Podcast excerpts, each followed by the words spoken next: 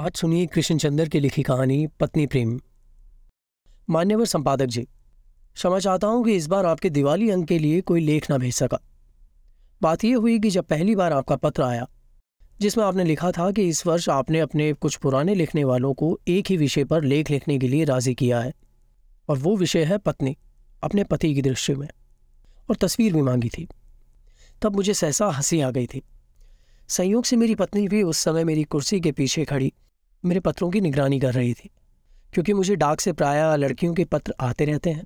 इसलिए पत्नी द्वारा पत्रों की देखभाल से मेरे लिए जान बचानी मुश्किल हो जाती है। खैर, वो एक अलग विषय है। उस पर कभी अवकाश मिलने पर बात होगी। इस समय तो मैं आपको ये बता रहा था कि आपका पत्र पढ़कर मुझे सहसा हँसी आ गई। तभी मेरी पत्नी ने पूछा, क्यों से मैंने कहा, ये एक संपादक महाशय हैं, जो पत्नी पर पति की दृष्टि से एक लेख मांगते हैं और तस्वीर भी चाहते हैं। किसकी पत्नी पर किसकी पति की दृष्टि से लेख मांगते हैं? उसने तुरंत पूछा। मैंने कहा, यदि किसी दूसरे की पत्नी पर लेख मांगा होता तो जब तो तुम तुरंत लिख देते। वो बीच में ही बात को काटते हुए बोले, ज़रा ठहरो, मुन्ना रो रहा है। मैं उसको दो तमाचे लगाकर अभी आकर तुमसे बात करती हूँ। जब वो वापस आई तो मैंने कुर्सी को ज़रा परे खिसका लिया। वो बोले हाँ अब बताओ। मैंने कहा, वास्तव में मुझे तुम पर एक लेख लिखना है। अपने दृष्टिकोण से। इसलिए मैं हंस रहा था कि ये भले मानस संपादक इतना भी नहीं जानते कि विवाह के बाद पति का दृष्टिकोण वही हो जाता है जो पत्नी का होता है। फिर वो बेचारा जो कुछ भी देखता है, अनुभव करता है, बात करता है, आता है, जाता है, खाता है, पीता है, चलता है, बैठ जाता है, बैठकर फिर चलने लगता है। वो सब कुछ उसकी पत्नी का ही दृष्टिकोण तो होता है।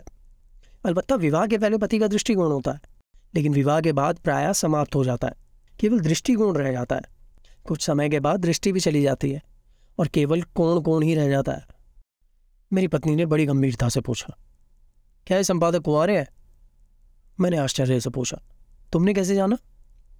उसने मेरे प्रश्न का उत्तर न दिया, बोली, शक्ल सूरत कैसी है? देखने में तो अच्छा है, लेकिन कमाता क्या है? वो मेरी बात अनसुनी करके बोले, तीन सौ रुपये मिलते तो बहुत हुए। तुमने तो किसी महीने मुझे ढाई सौ से ऊपर लाकर ही नहीं दिए।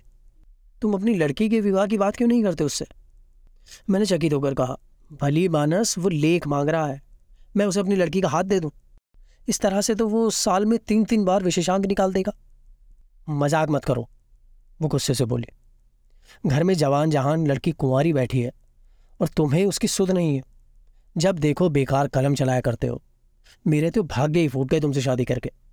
और वो अपने आँसू पोछते हुए कमरे से बाहर चली गई। दो तीन दिन तक मेरा मूड भी बिगड़ा रहा। कई बार आपका लेख लिखने को बैठा। कलम चली ही नहीं। चौथे दिन आपकी सहायक संपादिका मुझसे लेख मांगने आ गई। मेरी समझ में ये बात नहीं आई कि आप एक नौजवान और सुंदर लड़की को सहायक संपादिका रखते हैं। तो उसे विवाहिक लेखकों के घर क्यों भेजते हैं? और लिपस्टिक पाउडर से सुसज्जित करके क्यों भेजते हैं? आपकी असिस्टेंट ने गहरे, ऊदे रंग की, कांजीवरम की बढ़िया साड़ी पहन रखी थी। हाथ में शांति निकेतन का चमड़े का बैग था। कानों में पुखराज के बुंदे थे। आप उसका वेतन क्या देते हैं? मैंने लेख तो लिखा नहीं, इसलिए वो काफ़ी समय तक मेरे पास बैठी रही और मैं बहुत देर तक उसके हाथ, अपने हाथ में लेकर उसके भाग्य की लकीरें देखता रहा। आपको शायद मालूम नहीं, मैं बहुत अच्छा ज्योतिषी हूँ लड़कियों का हाथ तो बहुत ही अच्छा देख लेता हूँ। काफ़ी देर बैठकर वो चली गई। इस बीच मेरी पत्नी ने पर्दे के पीछे से तीन चार बार झाँक भी लिया था। जब वो चली गई तो उसने पूछा, ये कौन थी? क्या थी? आई किस लिए थी मैंने कहा, लड़की थी सहायक संपादिका थी। वही लेख मांगने आई थी। तुमने लिख के दे दिया? लिखा ही नहीं, क्या देता? हाँ हाँ तुम लेख मुझ पर क्यों लिखोगे? वो झिल्ला कर बोली, मैं तुम्हारी कौन होती हूँ? तुम बाहर की जाने कैसी कैसी गई गुजरी स्त्रियों पर लिखते रहते हो। लेकिन घर की स्त्री पर, अपनी पत्नी पर तुम क्यों लेख लिखोगे? मैं सब समझती हूँ। आने दो उस चुड़ैल को दोबारा। मैं उसकी चुटिया ना काट के फेंक दूँ तो कहना। वो ज़ोर ज़ोर से रोने लगी। मैंने अपनी कुर्सी से उठकर उसे प्यार किया। बहलाया, पुचकारा, संभाला। बड़ी मुश्किल से उसने अपने आँसू रोके। उन्हें पहुँचते पहुँचते बोली, तुम मुझसे प्यार करते हो ना? संसार में सबसे ज़्यादा। मुझ पर लेख लिखोगे ना? अवश्य। अच्छा सा लेख। बहुत बढ़िया लिखूँगा। अब वो आंसुओं के बीच मुस्कुरा दी। उसकी आँखों से खुशी चमकने लगी। फिर वो बोली, मेरा चित्र भी भिजवा देना। चित्र? क्यों? वो एकदम भड़क कर बोले, उन्होंने मांगा है ना। क्या मैं तुम्हें अच्छी नहीं लगती हूँ? बहुत अच्छी लगती हूँ, डार्लिंग। तो फिर? अच्छा चित्र भी छप जाएगा, मैंने धीरे से कहा। तो चित्र खिंचवाने कब चलोगे? आज ही चलूँगा। वो बहुत प्रसन्न हुई, फिर सहसा उदास सी हो गई।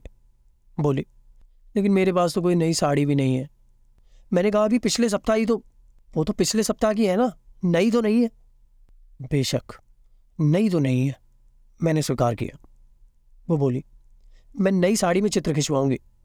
मैंने उसे टालने के अभी प्रयास से कहा, इतना डंडा क्यों करती हो? वो अपना पुराना चित्र भेज दो ना, जो बनारसी साड़ी में है।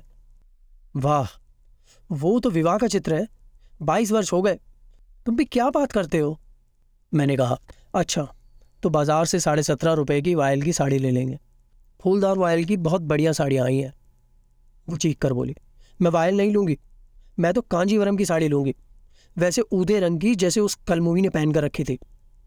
कांजीवरम की साड़ी? मेरा दिल अंदर ही अंदर बैठने लगा। घटिया से घटिया कांजीवरम की साड़ी भी अस्सी नब्बे से कम में नहीं आती। हाँ कांजीवरम की साड़ी लूँगी, और शांति निकेतन वाला वही वाला बैग जो उस छिनाल ने ले रखा था। और वैसी ही सैंडल और वैसा ही प्योर मैसूर सिल्क का चमचमाता हुआ ब्लाउज और कानों के वैसे ही बुंदे। और मैं टैक्सी में बैठकर चित्र खिंचवाने जाऊँगी। टैक्सी में? हाँ अभी से कह देती हूँ, बस में नहीं जाऊँगी। नहीं तो मेरे सारे कपड़े खराब हो जाएँगे। औरों को टैक्सी में ले जाओ और मुझे इस घटना के तीन चार दिन के बाद आपकी सहायक संपादिका एक नई पोशाक पहनकर मेरे घर आई। तो मेरी पत्नी ने कह दिया, मैं घर पर नहीं हूँ। उसके तीन चार दिन बाद जब वो आई तो मैं पूना गया हुआ था। उसके बाद अहमदाबाद गया था। फिर नासिक गया था। उसके बाद वो नहीं आई। उसने सोचा होगा, नासिक जाके कौन लौटता है? तीर्थ धाम जो है, लेख तो मैं लिख नहीं सका। पत्नी का चित्र भेज रहा हूँ। विज्ञापनों में किसी पृष्ठ पर छाप दीजिएगा। साथ ही बिल भी भेज रहा हूँ। विवरण ये है। कांजीवरम की साड़ी एक सौ पचास रुपये पेटीकोट सिल्क इक्कीस रुपये सैंडल साढ़े पंद्रह रुपये ब्लाउज बंगलोर आर्ट वाला अट्ठारह रुपये दस आने। बुंदे एक सौ पैंतीस रुपये टैक्सी नौ रुपये नौ नए पैसे।